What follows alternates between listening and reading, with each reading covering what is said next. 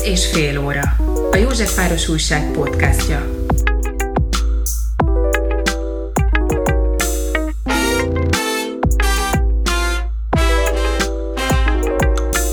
Kardos József a Sziget Fesztivál programigazgatója immár 25 éve. Ez nem egy olyan munkakör, amely miatt a köz és a média érdeklődésének feltétlenül rá kellene irányulnia. Aféle szürke eminenciás háttérember szerepkör ez, de az utóbbi években mégis sikerült a közélet felé nem teljesen vak és süket közeg figyelmét felkeltenie. Egykori Fidesz alapítóként és Szájer József kétszeres kampányfőnökeként részletesen számolt be a későbbi állampárt csikó éveiről, a brüsszeli Eresz csatorna tövében megbukó Szájerrel való munkájáról, annak tragikus sorsáról, elévülhetetlen felelősségéről a jogállamiság lebontásában. Megnyilatkozásai során keserű szavakkal ostorozza az Orbáni hatalomgyakorlást, mely szerinte akkora hanyatlást idézett elő a társadalom mentális állapotában, hogy csak több évtizedes kitartó munkával lehet azt majd újra regenerálni. A beszélgetésben szó lesz még arról, hogy a sziget közügy, vagy csupán egy jól menő vállalkozás ügye-e, arról, hogy a mai kúrens popzenék vajon miféle értéket képviselnek, Szóba kerül az, hogy a miniszterelnöknek van-e értékrendje, és természetesen az egykori barát Szájer József is. Én Bújdosó János vagyok, ez pedig a József Város Újság podcastje, a nyolc és fél. Az közügy, vagy pedig, vagy pedig egy teljesen magánjellegű vállalkozás. Ezt azért kérdezem így, mert 90-es, 2000-es években is ez, ez egy nagy beszédtémát szolgáltatott itt a kultúra kedvelő közönségnek, az, hogy éppen mi a Szigetnek a programja rendkívül foglalkoztatta az embereket, hogy kiket sikerül elhívnotok. Tehát sok, sokat beszéltünk erről, de, de ma, manapság már, mint hogyha ez így kicsit kikopott volna a közbeszédből. Vagy... Hát Nyilván ez egy magánvállalkozás, tehát a, a, a Sziget Fesztivál az nem egy állami cég, és nem az adófizetők pénzéből ö, ö, él, illetve ö, működik. Tehát ilyen értelemben nyilván nem közügy, de, de azért abba bízom, hogy abból a szempontból viszont közügy, hogy azt a szerepet, amit betölt a kulturális életben és a magyar fesztivál életben, az, az mindenki számára egyformán fontos, illetve meghatározó, és hogy nagyon sok olyan kezdeményezése van a fesztiválnak, ami aztán utána más fesztiválokon is megjelenik, vagy hatással van legalábbis az egész magyar kultúr, kulturális életre, illetve a fesztiválpiacra. Úgyhogy ebből a szempontból viszont közügy, és az is közügy, hogy, hogy mondjuk egy ekkora fesztivál, ahol mondjuk több százezer ember megfordul egy hét alatt, milyen kulturális értékeket és milyen egyéb értékeket vállal föl, illetve val magáénak. Tehát szerintem ebből a szempontból közügy, a működését tekintve viszont egy magánvállalkozás. Szokta az a kritika érni a Sziget Fesztivált, hogy ez már leginkább nem is magyaroknak szól, hanem, hanem külföldieknek. Erre mit tudsz te mondani? Azt, hogy ez egy európai fesztivál, tehát mi nem szégyeljük, illetve mi kifejezetten örülünk neki, és büszkék vagyunk rá, hogy ennyi külföldit tud a fesztivál vonzani. Tehát ez nem csak nekünk, hanem nyilván az országnak, a Budapest fővárosnak is nagyon jó dolog, hogy ilyen sokan jönnek erre az időszakra, és itt töltenek időt, illetve költik a pénzüket szállásokra, városlátogatásra, éttermekbe. Tehát, hogy azért ez egy nagyon nagy adóbevétel is az országnak. Lehet tudni, hogy mennyi? Lehet, de most én ezt meg nem fogom tudni mondani, Aha. mert vannak erre már e, kimutatások, de e, megmondom őszintén, hogy ezt nem engem kéne kérdezni, mert nagyon rossz vagyok a számokban. E, nagyon nagy, tehát a, a Forma egy után, vagy a Forma egy mellett a Sziget a másik olyan nagy e, magyarországi rendezvény, ami a legtöbb e, turisztikai bevételt hozza az országnak.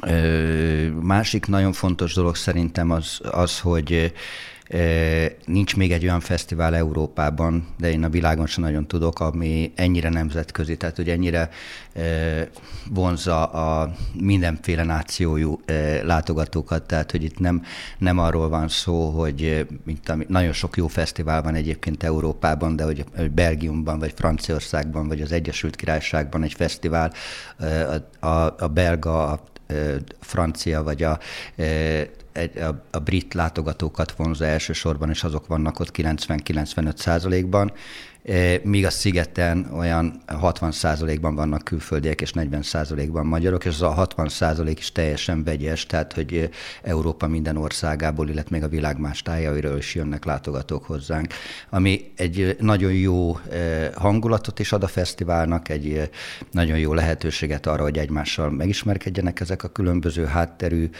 különböző kultúrákból érkező látogatók, illetve nagyon jó barátságok és kapcsolatok tudnak ebből kialakulni említetted, hogy van egyfajta ilyen kultúra mm, terjesztő vagy felmutató szerepe a Sziget Fesztiválnak, akár a, a hazai fesztiválokat illetően is. Ez, ez hol tud megjelenni, mert ugye amit, amit mi látunk, a, az a Sziget Fesztiválnak általában a headliner, tehát a vezető fellépői, nyilván nem úgy fog ez jelentkezni, hogy akkor az a fellépő is elmegy mondjuk egy vidéki fesztiválra. Mit tudtok ti mutatni? Persze, nem, nem is erre gondoltam, hogy akkor majd Billy Eilish máshova is elmegy, nem is, nem is lenne jó nekünk nyilván, hogyha Billy Eilish körbe turnézná Magyarországot, hiszen akkor, akkor miért jönnének a szigetre. Nagyon sokat, körülbelül eh, majdnem ezer programt történik, vagy zajlik le egy hét alatt a fesztivál ide, idején, és hát elsősorban a jegyeladás szempontjából nekünk a headlinereket kell hirdetni, tehát azért hirdetjük a nagy színpad fellépőit, mert ezzel tudjuk a jegyeket eladni. Tehát ez, ez egyértelmű. Nagyon nehéz a, minden programot egyforma súlyjal és egyforma reklámmal hirdetni, amikor ennyi program zajlik, de de arra, aki ki, kijön a szigetre, és kicsit jobban utána néz mondjuk a honlapon, és egy kicsit böngész, böngészi a programjainkat, illetve az útlevelünket, ami a mi műsorfüzetünk a kezébe veszi, akkor láthatja, hogy ezek mellett a programok mellett, a nagy színpad programjai mellett rengeteg kisebb színpad van, kisebb zenei színpad, rengeteg egyéb műfaj megjelenik a szigeten, tehát kevesen tudják, de ugye itt nagyon hangsúlyosan jelen van a szigeten a előadó művészetekből a cirkusz, a tánc, az utca Színház, Színház, tehát hogy nagyon sok olyan magyar és nemzetközi fellépő van, aki ezekben a műfajokban jeleskedik, és és hogy ez nagyon ugyanolyan fontos része tulajdonképpen a fesztivál programjának, mint a nagy színpad fellépői, de nyilvánvalóan egy-egy színházi vagy egy-egy cirkuszi előadásra oda megy ami, ezer vagy 500 ember, nekünk már az is nagyon sok, illetve azonokon a helyszíneken nyilván az, az számít teltháznak. Ez nem összehasonlítható egy 50 ezer nézőt befogadó nagy színpad nézőterével. Tehát elsősorban, amikor a tudósítások is, meg a hírek a fesztiválról szólnak, akkor az újságírók is, meg a média is azt szereti nyilván fotózni, amikor ott van 50 ezer ember a nagy színpad előtt, és nem ezeket a kisebb programokat. Az én szív, ez az én szívfájdalmam is, hiszen ezekről is ugyanolyan jó lenne, hogyha e, ugyanolyan sok hír megjelenne. Igen, szóval a szívfájdalom neked mi a kedvenced, vagy mi a szíved csücske? Mondjuk a 2023-as szigeten mi lesz? Nehéz kedvencet említeni, de mindenképpen kiemelném a Szirdus sziget, tehát nekünk van egy olyan helyszínünk, amit úgy hívunk, hogy Szirdus sziget, és ez a cirkusz helyszín.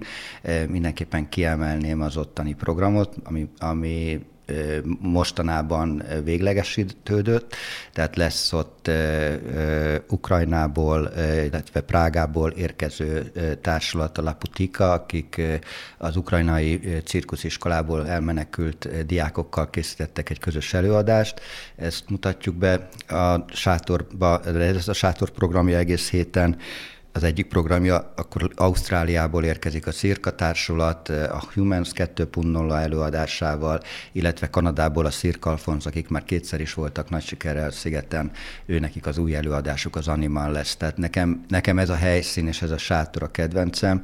Ez egy ezer férőhelyes nagy cirkuszi sátor, ami egyébként naponta négy előadás, négy különböző előadás megy itt le, és minden, minden előadásunk teltházzal szokott működni. Anélkül, hogy a régen minden jobb voltizmusnak a hibájába esnénk bele, ugye azért 90-es, 2000-es években más, más előadókat hívtatok. Mondjuk akkoriban volt egy David Bowie, vagy egy, egy Radiohead, vagy akár még 2014-ben is járt nálatok egy Nick Cave. Hát azóta azért jócskán változott a felhozatal. Nyilván ezek a nagy előadók már így az életkorukból adódóan sem biztos, hogy jelen lehetnek. Te neked, mint egy ilyen, ilyen szervezőnek, mennyire kell követned így a közízlésnek így a változásait már, ami így nem tudom, hát 20-25 évet csinálod ezt a dolgot, hogy mennyire kell tudnod esetleg más fejével gondolkodni. Lehet, hogy te egy picit néha mást szeretnél, vagy más irányba vinnéd a dolgokat, és, és bizonyos elvárásoknak kell megfelelned?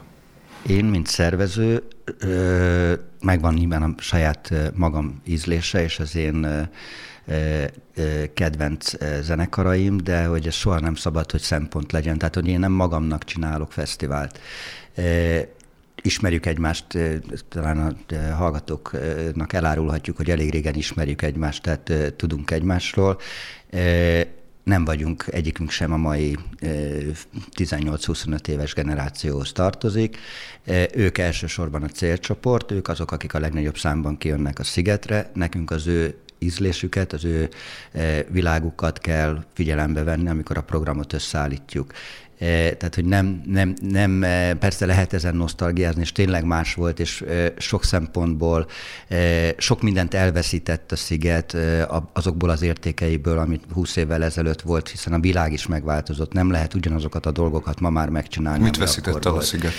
Például azt a sok kis színpadot, ami volt, és amitől talán kicsit színesebb volt a zenei felhozattal is. Ugye nagyon sok színpadunk volt annak idején, blues színpadtól kezdve a Metal Hammer, a pop színpad, én, Bahia, Bahia.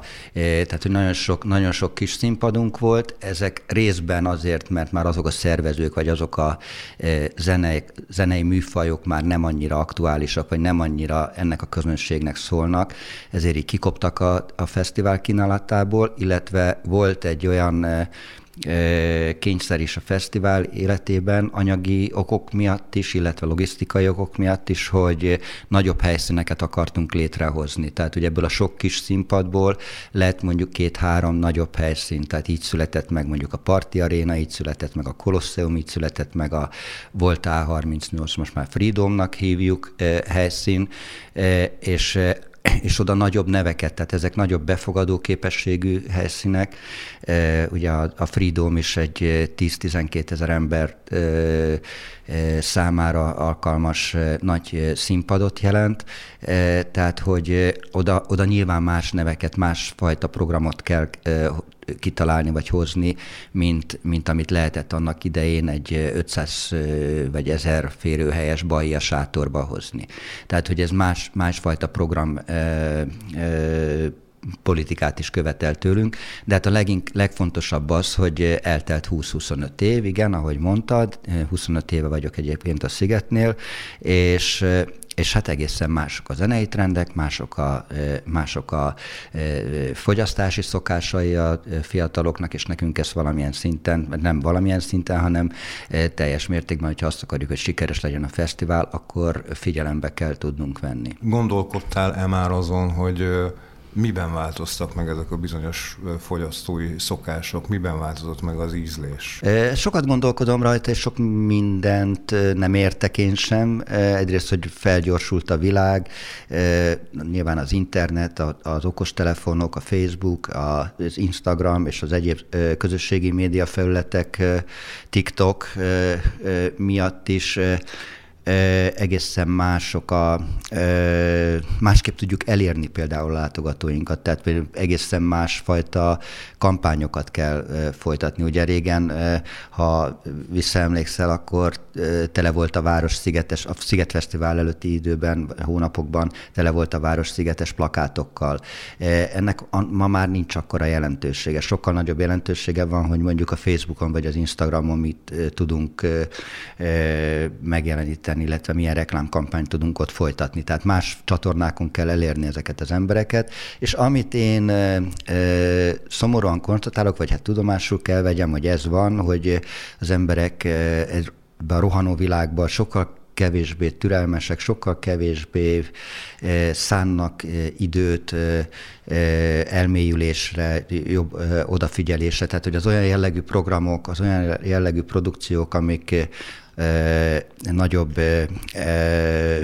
energiát követelnek a befogadótól, hogy, hogy azt megértse és el, el tudjon benne mélyülni, azok már nem nagyon működnek a szigeten, amik működtek mondjuk még 15-20 évvel ezelőtt. Ilyen volt például, hát volt nekünk 2000-es évek elején például opera bemutató a Szigeten, amit Kovalik Balázs rendezett annak idején, és Falusi Marian, meg Novák Péter, meg tehát nagyon parádés szereposztással Péter Maxwell Davisnek a Resurrection című kortárs operája. Hát ez most már elképzelhetetlen, hogy ilyet be tudnánk mutatni, illetve be tudjuk mutatni, csak hát valószínűleg bukás lenne. Tehát nem, nem, nem ezt kell most csinálnunk, de ugyanakkor azokat az értékeket, vagy azokat a kulturális értékeket, amiket mi fontosnak tartunk, továbbra is megpróbáljuk, és egyébként nem lekopogom, nem haszontalanul képviselni és folytatni. Tehát ezért van az, hogy továbbra is rengeteg anyagi forrást fordítunk arra, hogy színházi helyszínünk, tánchelyszínünk legyen, hogy cirkuszprogramunk legyen, hogy, hogy olyan komolyabb installációk, produkciók tudjanak megjelenni a szigeten, amik, amik a mai világ társadalmi, szociális, politikai problémáival is foglalkoznak. Tehát, hogy nekünk ez nagyon fontos, hogy, hogy ezek a komolyabb témák is megjelenjenek a szigeten, csak nem biztos, hogy azokban a formákban, vagy azok, azokon a módokon kell ezt tenni, ahogy 25 éve tettük. Sokan azt mondják, hogy a mai popzene olyan, mint hogyha mesterséges intelligencia készítette volna, annyira egyformák a, a számok, egyformák a megoldások, az akkordmenetek például, Régen volt egy ilyen hagyományos popzenei séma, hogy verze, átkötő, tehát bridge, utána pedig jön egy refrén. Most ez az átkötőző bridge, ez most már teljesen elhagyódott, nem lehet hallani olyan aktuális számot, amiben lenne bridge. Valószínűleg azért, mert túl bonyolultnak ítélik a producerek, hogyha van még egy harmadik rész is a számban. Mi a véleményed a mai zenékről? Nem vagyok, nem tartom magam zenei szakembernek, tehát nyilván én is szeretem a zenét, és, és fogyasztom, de nem, nem érdekes vagy ellentmondásosnak tűnhet, de mint Sziget Fesztivál programigazgatója nem a zenei szakmából és nem a zenei területről kerültem ide. Tehát, hogy én elsősorban az előadó művészetekkel foglalkozom a fesztivál programjain is belül, ez ami, amit említettem, színház, tánc, utca, színház, cirkusz, egyebek én is érzek egy ilyet, meg én nekem is, én bennem is van egy kis nosztalgia nyilván, a, hogy nem ilyen volt annak idején, nem e, e, sokkal e, sokszínűbb, sokkal, sokkal több kedvencet tudtam magamnak érezni a, a, a fiatal koromban az éppen aktuális előadók közül. Szerintem ebbe benne van az is, hogy felgyorsult az ipar, felgyorsult az egész, tehát hogy itt nagyon gyorsan kell sztárokat gyártani, nagyon, ezek a sztárok egyébként aztán egy-két évig működnek, utána eltűnnek, el is felejtjük őket, tehát hogy rengeteg, rengeteg olyan tehetség kallódik el egyébként ebben a felőrlődésben, amit ez az iparág most produkál, a, akik, akik lehet, hogyha egy kicsit több idejük lenne, egy kicsit el tudnának tényleg a saját zenei stílusukat ki tudnák jobban találni, ki tudnák jobban dolgozni, akkor, akkor lehet, hogy egy sokkal hosszabb karrier tudnának befutni, de hogy az elvárás a producerekről, a zeneipar részéről az feléjük, hogy minél hamarabb, minél nagyobb profitot kell termelni, azt meg csak úgy tudod, hogyha nem várunk, nem, nincs erre idő, akkor legyen a legegyszerűbb megoldás, legyen a legegyszerűbb zenei felállás, tehát hogy szerintem benne van ez is ebbe, ebbe az egészbe. Futószalag termelés. Futószalag termelés, igen. Amit, amit ettől függetlenül én nem gondolom azt egyébként, hogy nincsenek jó zenekarok, illetve nincsenek jó zenei irányzatok vagy kezdeményezések, hiszen, hiszen nagyon sokan, tehát több, annak idején ugye volt jelentkezés a Szigetre, ez megszűnt, mert nincsen, nincsen igazán már túl sok helyünk, ahova be tudunk tenni úgymond feltörekvő zenekarokat, kezdő zenekarokat, de ennek ellenére mi követjük ezeket a klubok, klubkoncerteket, illetve különböző tehetségkutatókat és lehetőséget biztosítunk, tehát erre van együttműködés a különböző nagyobb tehetségkutatókkal, amik Magyarországon is működnek, hogy a, a nyertesek a szigeten fellépési lehetőséghez jutnak.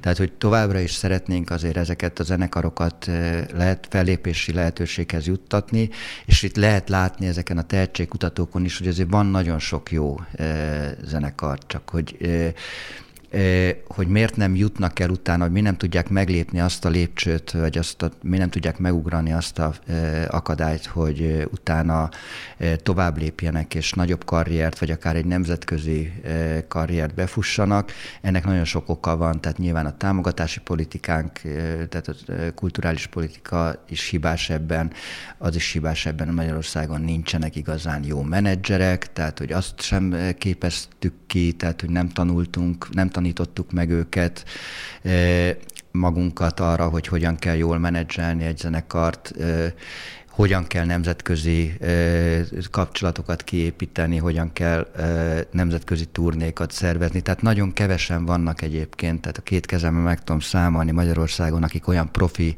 nemzetközi menedzserek, akik, akikre rá lehet bízni magunkat, és, és valószínűleg egy-két év kemény munkával komoly sikereket tudnának külföldön elérni. Tehát hogy nagyon kevés ilyen ember van, és a zenekarok többsége, tehát én is, kollégáim között is van, aki amatőr zene, vagy feltörekvő zenekarban, nem szeretem az amatőr szót, feltörekvő zenekarban, vagy kezdő zenekarban játszik, és, és ezzel szenved, hogy nem talál olyan tehetséges, agilis szervezőt, menedzsert, aki aki az ő munkájukat segíteni, és neki kell, mint zenésznek azzal foglalkoznia, hogy turnékat szervez, hogy klubokat hívogat fel, meg írogat nekik, meg nem tudom, tehát hogy így nem lehet a zene mellett, tehát az alkotás mellett nem nagyon van erre ideje, és hát és nagyon nehéz így, igen. De hát kicsi a piac is, tehát hogy kicsi ez, a piac ez a is, persze. piac nem tud ilyen zenei menedzsereket eltartani.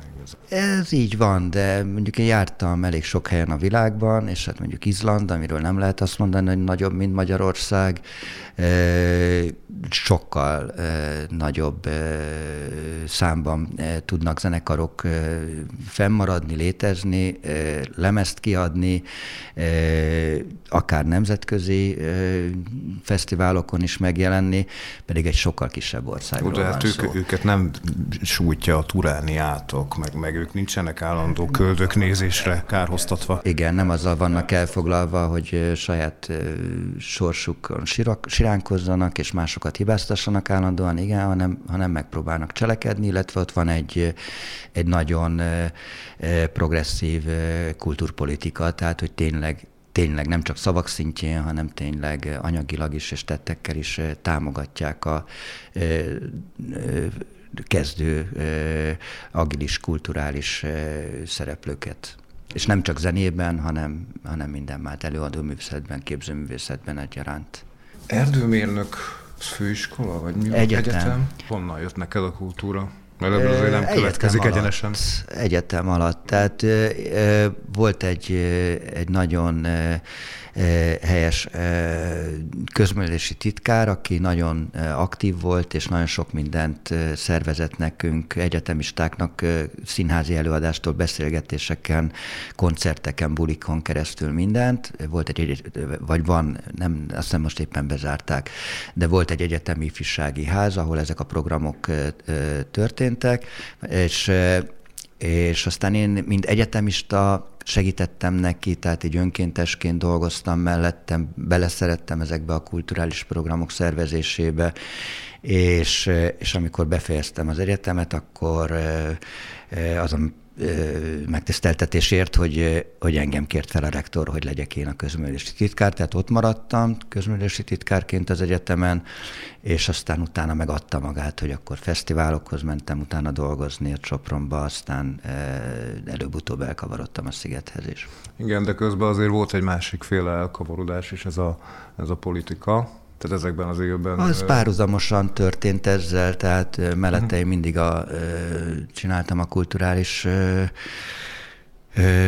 szervezői munkát is, de ugye hát a rendszerváltás során akkor én ugye mindannyian, én akkor voltam végzős egyetemista 88-ban, akkor ugye mindannyiunkat elragadott ez a nagy lelkesedés és politikai változásban való remény, és, és engem ö, odasodort a sors a Fideszhez, tehát én Fidesz alapítótag lettem, én ott voltam 88-ban a Biboszak kollégiumban, 37 alapító egyike vagyok, ö, amire ma már kevésbé vagyok büszke, de nyilván nem fogom soha letagadni.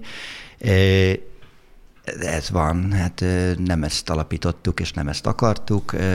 Nem ilyen lovat akartatok. Ezt nem. egyébként több interjúban is kifejted a mélységes elégedetlenségedet az Orbán rendszer felé. Ebbe az időben, még visszatérve ezekre a Sopron évekbe, akkor megismerted Szájer Józsefet, segítettél neki, aztán kampányfőnöke is lettél. Igen, igen, 90-ben, 94-ben én voltam a kampányfőnöke Sopronban. Igen, most ezekkel úgynevezett hősi időkből azért így, így ilyen visszaemlékezések szerint többen mondják azt, hogy már akkor látták az Orbánban ezeket az autoritár törekvéseket. Te akkor nem láttad, hogy ilyen vonásai vannak az Orbánnak, vagy láttad, de azt gondoltad, hogy talán ez, ez, ez még belefér, vagy kicsit túl jó új szemű voltál? Én nem mondanám, hogy, hogy kezdettől fogva ezt lehetett látni, tehát nyilván neki mindig is volt egy határozott kiállása és véleménye, és, és nagyon szuggesztívan maga mellé tudta állítani a többséget általában, tehát hogy ezzel ezzel nem volt problémája, hogy meggyőzze a társait, hogy az az út a követendő, amit ő gondol jónak, Bennem az első törés az tulajdonképpen akkor volt, amikor a Fodorék, Szelényi Zsuzsiék és még többen ugye ott hagyták a pártot, uh-huh. tehát hogy volt egy ilyen nagy szakítás úgymond azokkal, akik nagyon nem értettek egyet azzal a vonallal, amit az Orbán képviselt, és, és ott én akkor egyébként az etikai bizottságnak voltam a tagja, ráadásul a e, Fideszben, tehát én még így próbáltam is a kettőjük között közvetíteni. E, az nem, az nem volt egy jó élmény, tehát az nem volt, e, tehát ott, ott egy kicsit megkeseredtem az egészbe, de, de még mindig hittem benne, hogy az, amit ő képvisel, és az, amit ő akar, hiszen, hiszen a liberális értékeket képviselte, hiszen ugyanúgy demokratának vallotta magát, ugyanúgy a demokratikus értékek számítottak akkor fontosnak számára, meg mindannyiunk számára, tehát ebbe hittem, hogy, hogy ezek az értékek nem fognak csorbulni onnantól kezdve aztán, amikor ők első alkalommal, ugye 98-ban választásokat nyertek és kormányra kerültek, akkor én onnantól kezdve ott is hagytam a pártot, tehát hogy nem hagytam ott soha, mert nem kellett kilépnem sem, meg ilyesmit, mert hogy nem volt még tagnyilvántartás sem, csak hogy onnantól kezdve én megszakítottam a, tehát nem jártam semmifajta pártrendezvényre, és nem, nem megszakítottam a párttal a kapcsolatot. Aztán utána jött a, az első, mert ugye az, nekem az volt akkor a véleményem, hogy ellenzéki pártnak dolgoztam még, és ellenzéki pártnak még lehet igaza, meg még tud igazat mondani, de hogy onnantól kezdve egy kormányra kerül egy párt, onnantól kezdve nem tud igazat mondani, és én ehhez meg nem akartam asszisztálni. Soha nem volt bennem egyébként politikai ambíció, tehát én soha nem akartam képviselő lenni, nem akartam semmilyen választáson indulni és, és akkor az, egy, az a 98 az volt az az év, amikor úgy éreztem, hogy akkor most így véglegesen eh, ezt a korszakát az életemnek lezárom, volt a és, teljesen, és teljesen a, megpróbálok a civil uh, szférában eh, elhelyezkedni, és, és nagy szerencsémre pont akkor adódott egy lehetőség, mert felmondott a Sziget Fesztiválnál az elő, elődöm, és akkor megkerestek, hogy nem akarok-e programigazgató lenni, úgyhogy így 98 óta vagyok a Sziget programigazgatója. Igen, szóval azt kérdezem, hogy mi volt a konkrétum? Mondtad, a hogy konkrét, a, kormányra kerülés egyrészt? Konkrétum, hát akkor volt egy ilyen konkrétum, hát volt egy ilyen drog törvény ellen kiállás. Ugye akkor szigorították azt hiszem a a, a drogokat, tehát ez 98, ez még a kormányra kerülés előtt volt, és, és én aláírtam ezt a... Hogy ne szigorítsák. Hogy ne szigorítsák, igen. Tehát, hogy a, a ellene szóló petíciót, és valamelyik újság ezt kiszúrta, és akkor írták, hogy Demszki Gábor és Szájer József titkára is aláírta a drogtörvény ellenes petíciót. Ebből óriási balhé lett így a frakción belül és a Fideszen belül, ott majdnem engem kirúgtak, én akkor a eh, Fidesz eh, frakciónál dolgoztam a Szájer mellett, és, eh, és aztán utána én jobbnak láttam, hogyha inkább magamtól megyek el, tehát hogy nem akarok még. Én, én, én nem akarok olyan helyen dolgozni, és a mai napig lekopogom egyébként, hogy szerencsém volt, tehát hogy nem akarok olyan helyen dolgozni, ahol a véleményem miatt engem hátrány ér, és hogy nem vállalhatom a véleményemet. Tehát ilyen, tehát voltam én egyébként azóta különben, de hát ez egy rövid időszak volt, voltam közalkalmazott, és már az is óriási teher volt számomra, hogy mint közalkalmazott nem kritizálhatok bizonyos intézkedéseit a kormánynak, nem vehetek részt tüntetéseken esetleg, vagy ha részt veszek, akkor vállalnom kell az, ennek az ódiumát.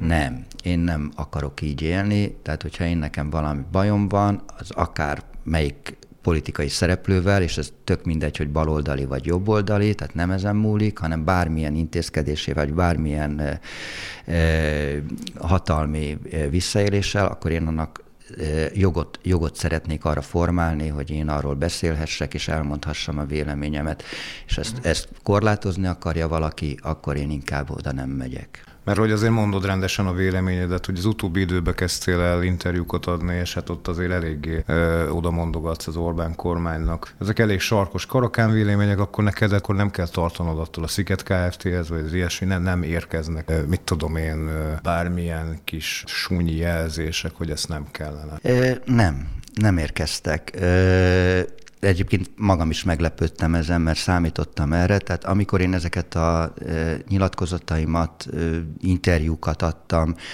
e, akkor én mindig mindig azért jeleztem a cég felé is, hogy én ezt meg fogom tenni.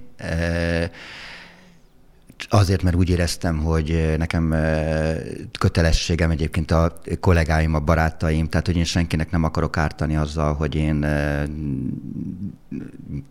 őszintén megfogalmazom azokat a kritikai véleményeimet, amik, amik vannak és egyébként mindig is úgy nyilatkoztam, mint Fidesz alapító, tehát hogy ezek a nyilatkozatok, ezek nem, nem szigetesként és nem sziget programigazgatóként tettem. Tehát sziget programigazgatóként egyébként én ugyanúgy kiülök, a, ha, ha erre szükség van, akkor ugyanúgy kiülök egy sajtótájékoztatón az éppen aktuális miniszterrel, vagy az éppen aktuális államtitkárral, és, és nem, nem fogunk nyilván politikáról, és nem fogunk aktuál politikáról beszélgetni. De mint Fidesz alapító úgy éreztem az elmúlt 12 év regnálása alatt, hogy, hogy egyszerűen muszáj megszólalnom. Tehát, hogy erkölcsi kötelességem az, hogy, hogy elmondjam azt, hogy nem erről volt szó, gyerekek. Tehát 88-ban nem ezt beszéltük meg, tehát hogyha elolvassa valaki ezt az alapító nyilatkozatot, akkor homlok egyenest az ellenkezője, mint amit most ez a kormány képvisel és hogy, hogy hogy változott, és hogy torzult el az egész, ami, amihez annak idején mi a nevünket adtuk. Egyébként nem én vagyok az egyedüli az alapítók közül nyilván, meg a, a őskorszak fideszesei közül, aki hátat fordított nekik, és csalódott az egészben, tehát nagyon sokan vagyunk, de hogy nekem, mint a 37 alapító egyikének igenis erkölcsi kötelességem, hogy időnként megszólaljak, és időnként elmondjam azt, hogy erről az egészről nekem mi a véleményem. De ezt nem szeret szeretném, és nem is szabad összekeverni az én jelenlegi civil munkakörömmel, hogy én egy fesztivált, egy nemzetközi fesztivált irányítok. abból a szempontból mi szerencsések vagyunk, meg szerencsétlenek is nyilván, hogy állami támogatást vagy állami pénzt, adófizetők pénzét mi nem használjuk. Tehát, hogy nem vagyunk kitéve ennek a hatalomnak olyan szempontból, hogy egyik napról a másikra mondjuk meg vonja milliárdos támogatásainkat, és ellehetetlenít ezzel minket.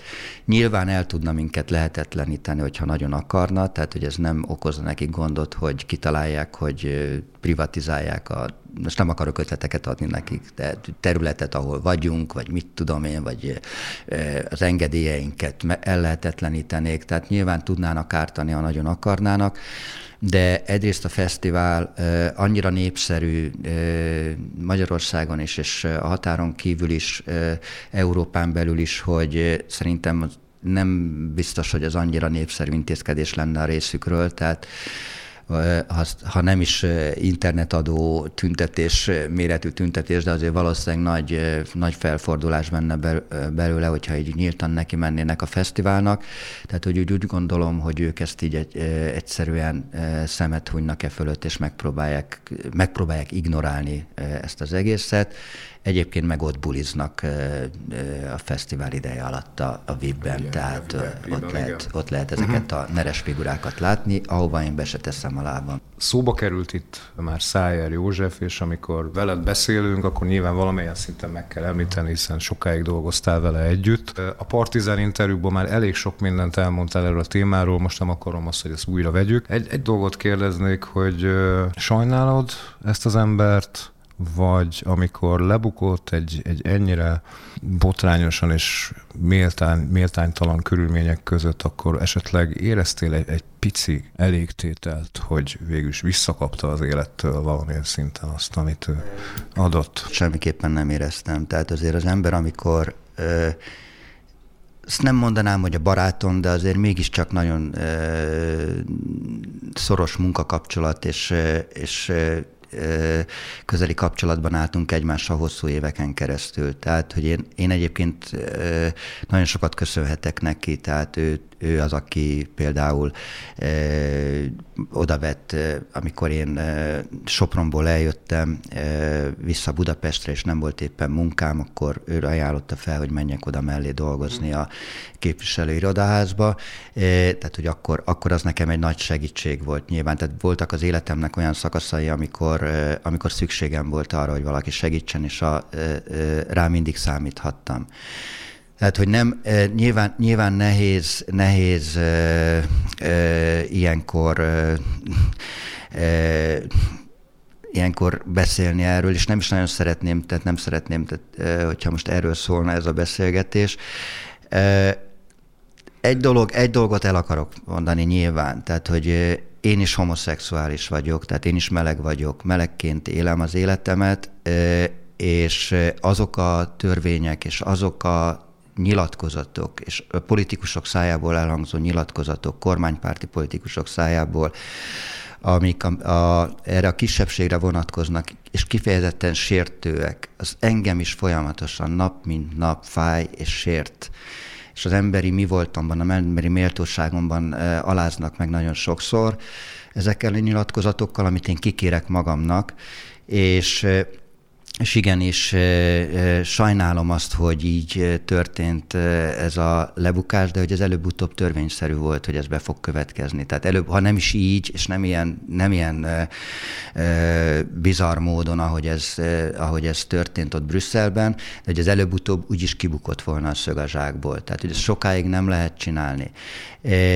Én a, egyébként a Szájerről azt kevesen mondják el, és kevesen emlékeznek rá, hogy amikor még a Tarlós volt a főpolgármester, az egyik leghomofóbabb politikus egyébként, aki nyíltan vállalta, a, mai napig is szerintem vállalja a homofób véleményét, be akarta tiltatni ugye a Pride-ot Budapesten, és a Szájer akkor már Brüsszelben volt, és kiállt ez ellen. Tehát, hogy ő, ő kifejezetten kiállt azért, hogy ezt azért mégsem kéne, tehát Európai Uniós ország vagyunk, ilyet nem lehet csinálni.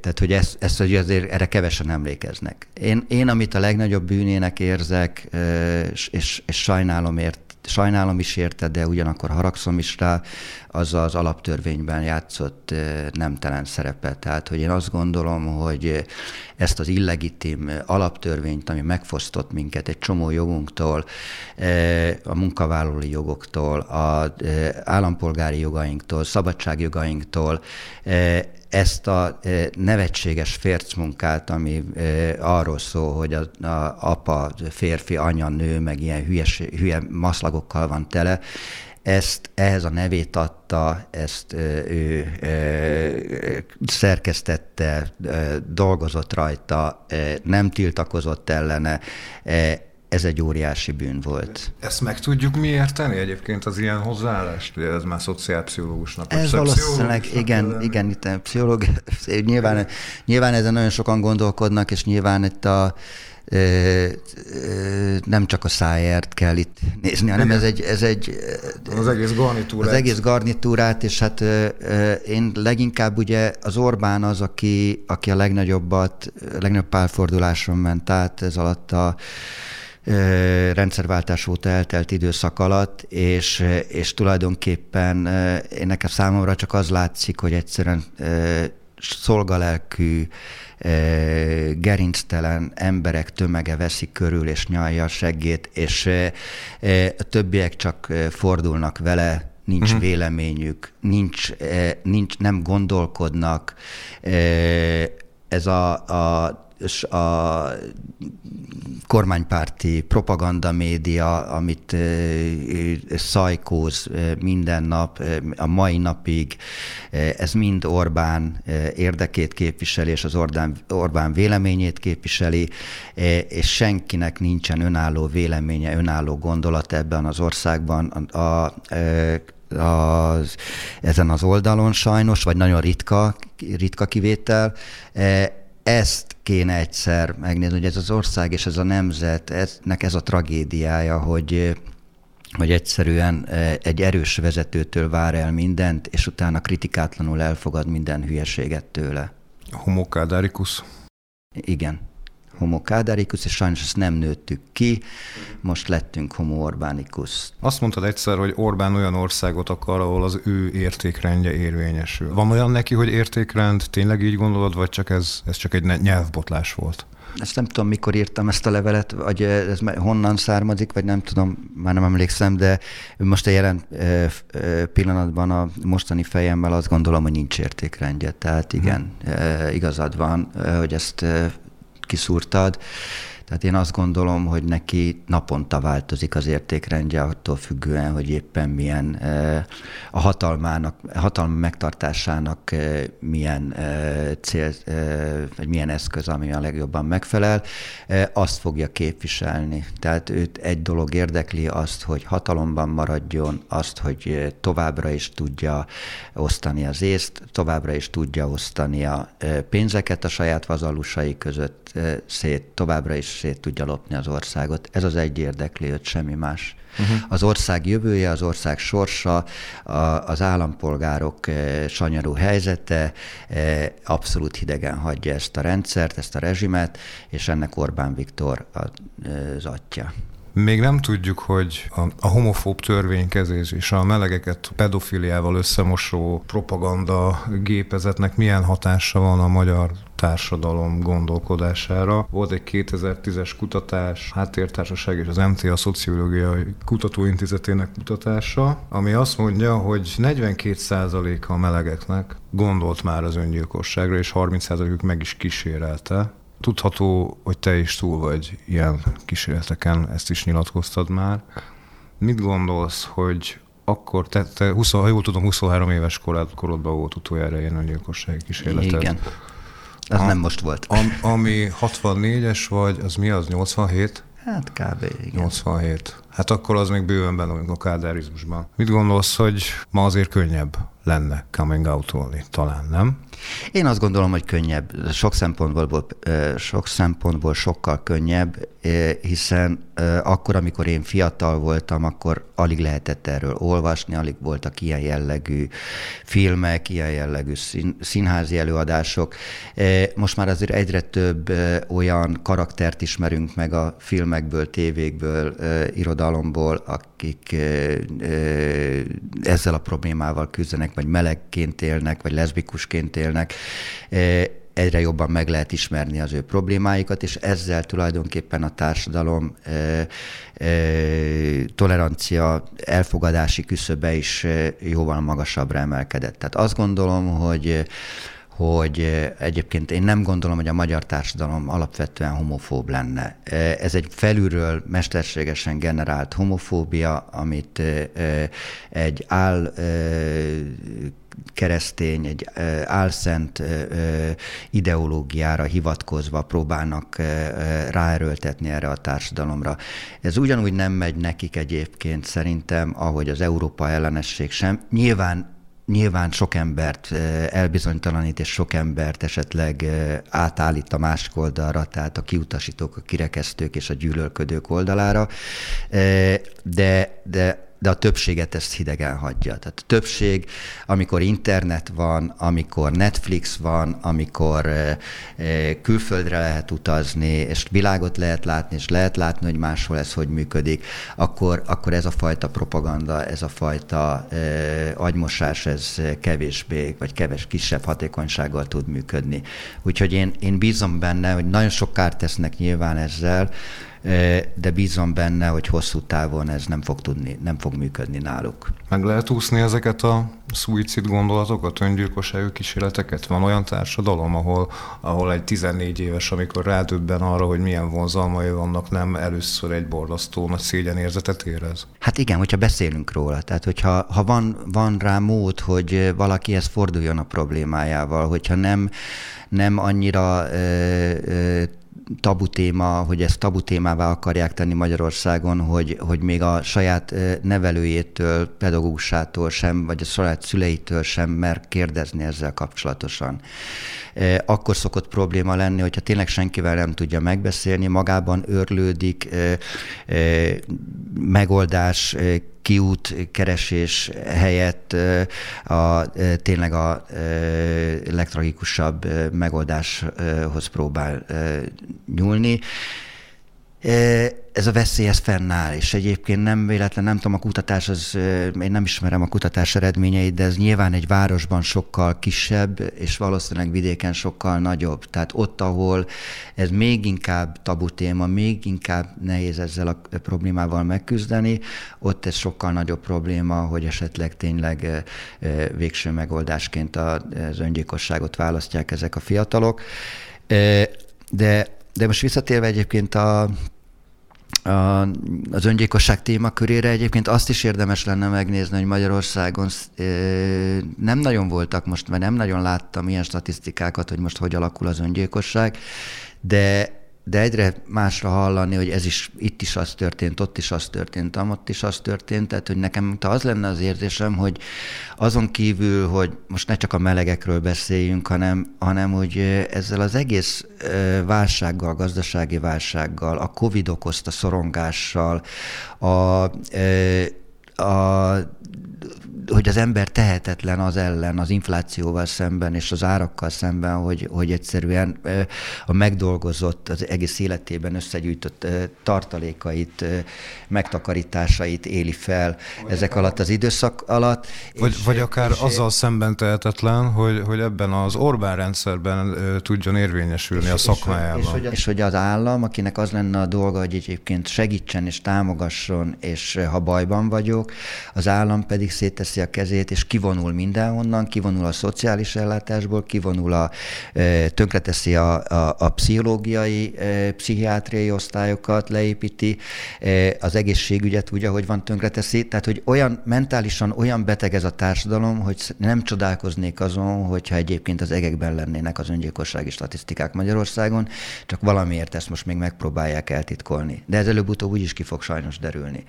De hogy nem véletlen az, hogy ennyien vándoroltak el, és igenis Trianonnak tartom, és ezt azt mai napig is fenntartom, hogy nekem ez egy második Trianon, amit ez a ennek a kormánynak az álmokfutása az elmúlt 12 évben eredményezett, hogy több százezer fiatal nem látott itthon lehetőséget a boldogulásra, és elhagyta ezt az országot. És a tanult értelmis, főleg a tanult értelmiségi rétegből egy olyan, egy olyan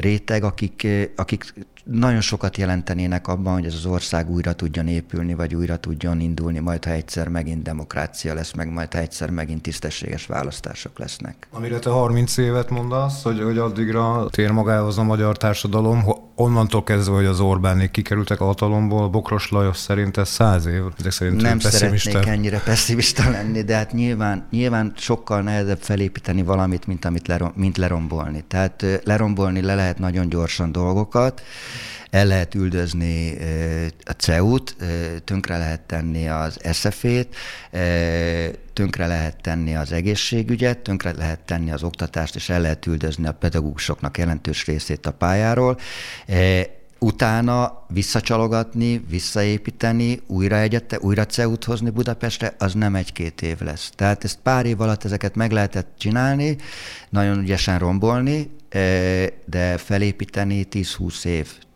És a legrosszabb, vagy a a legnagyobb kárt ugye a fejekben, a lelkekben okozza ez a kormány, tehát azt a fajta előítéletességet, bezárkózottságot, önsajnálatot és köldöknézést, amit az elején te is mondtál, amire most trenírozzák a magyar társadalmat, azt nagyon nehéz lesz utána megváltoztatni, és azt mondani, hogy rajtunk múlik, nekünk kell lépni, a saját sorsunkért, mi vagyunk felelősek, tanulni kell, az oktatásba kell fejleszteni, az egészségügyet kell fejleszteni, és és akkor, akkor tud ez az ország előrelépni. Erről nagyon nehéz lesz nagyon sok embert meggyőzni, hiszen 12 évig más se hallott, mint hogy mindenki más hibás, csak mi vagyunk a jók, mi vagyunk a hibátlanok és a tökéletesek, mindenki a vesztünket akarja a világon, hát így utána nagyon nehéz lesz nekiállni, felépíteni egy új országot. Már pedig fel kell építeni, mert ezt ebből a romhalmazból előbb-utóbb el kell kezdenünk újból nekiállni, felépíteni egy demokratikus, szabad Magyarországot úgy legyen. Egy kicsit beszéljünk a utolsó kérdésként a szűkebb pátriánkról, a nyolcadik kerületről. Közmondásosan azt szokták mondani, hogy ez egy milyen színes, változatos, sokszínű kerület. Ez neked választás volt, hogy itt laksz? Vagy csak így alakult? megmondom őszintén, nem tudatosan nyolcadik kerületi akartam lenni, tehát nem arról volt szó, hogy én mindenképpen ebbe a kerületbe szeretnék élni. Én a hetedik kerületből költöztem ide, e, egyébként nem messze, mert a Rákóczi út túloldaláról, a keletinél laktam, e, és és én, én szerettem ezt a, tehát egyébként az hasonló az a környék, mint ahol most vagyok. Én most a Csarnok negyedben lakom a Rákóczi téri vásárcsarnokhoz nagyon közel. Hasonló ez a multikulturalitás, ahol nagyon sok kínai, roma, fekete, nem tudom milyen lakóval vagy kerületi polgárral találkozni, akiknek boltjaik vannak, vállalkozásaik vannak, üzleteik, éttermeik, egyebek, tehát hogy én ezt, én ezt bírom ezt a pesgést. Tehát én, én szeretem, és, és mindenképpen valahogy ez, ez, ez a környék vonzott engem. Tehát, hogy én, a, amikor, amikor eldöntöttem, ez egy nagyon kicsi lakás volt ott a hetedik kerületben, hogy elköltözök, akkor mindenképpen a közelbe akartam találni valamit, tehát hogy nem akartam, eh, nem akartam a Rózsadombra költözni, nem akartam Bud- Budára semmiképpen, tehát én Pesti, sikeres Pestinek érzem magam. Nem mint a bajom lenne a budaiakkal, vagy meg Budával, mert tök szép helyek vannak ott, de hogy én nem ott akarnék élni. Tehát, hogy nekem sokkal fontosabb az, hogy este színházba megyek, vagy a barátaimmal elmegyünk egy kocsmába, akkor minden gyalog könnyen megközelíthető, tehát hogy nem kell nem kell taxiznom, nem kell különösebben közlekedéssel bajlódnom, hanem gyalog, gyalog a városnak a érdekes részei, forgalmas részei, kulturális részei elérhetők ebből a körzetből. Úgyhogy ezért lettem nyolcadik kerületi, mert itt találtam egy nagyon jó lakást, és, és itt érzem jól magam ebben a, ebben a multikulturális közegben. Jövőre újra önkormányzati választások lesznek.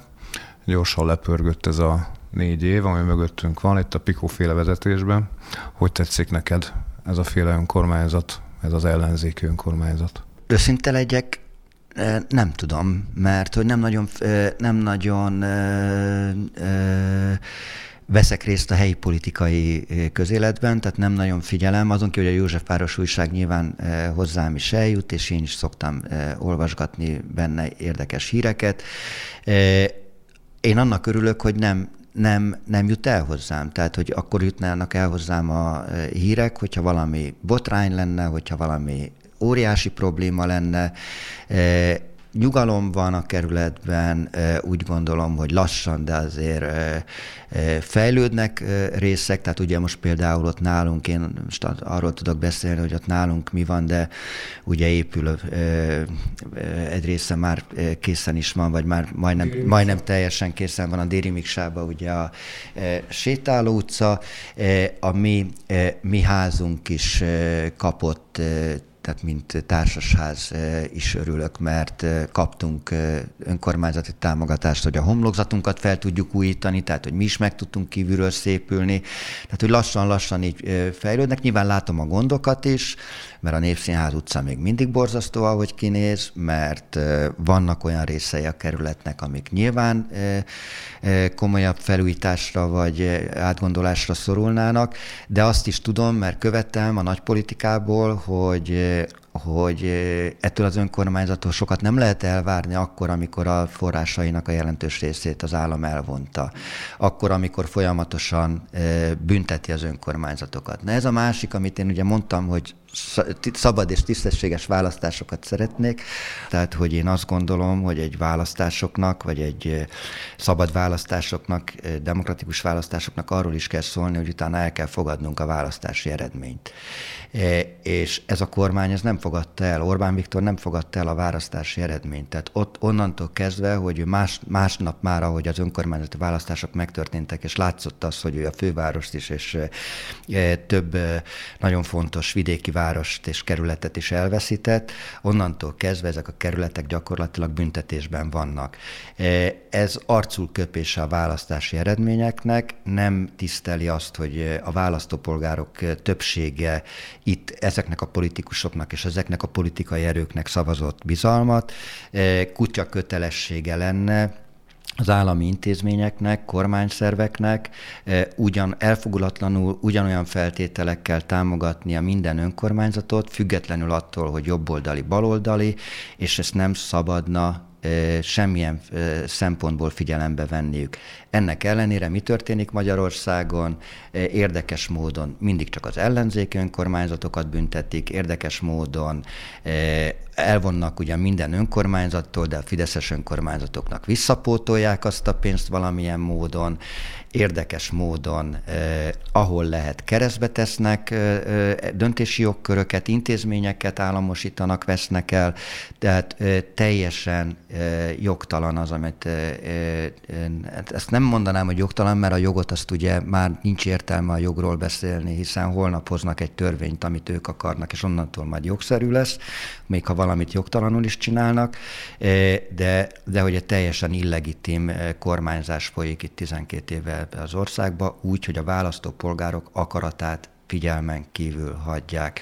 Eh, és ezt kikérem magamnak, és én ezért gondolom azt, hogy ez az ország nem demokratikus és nem szabad.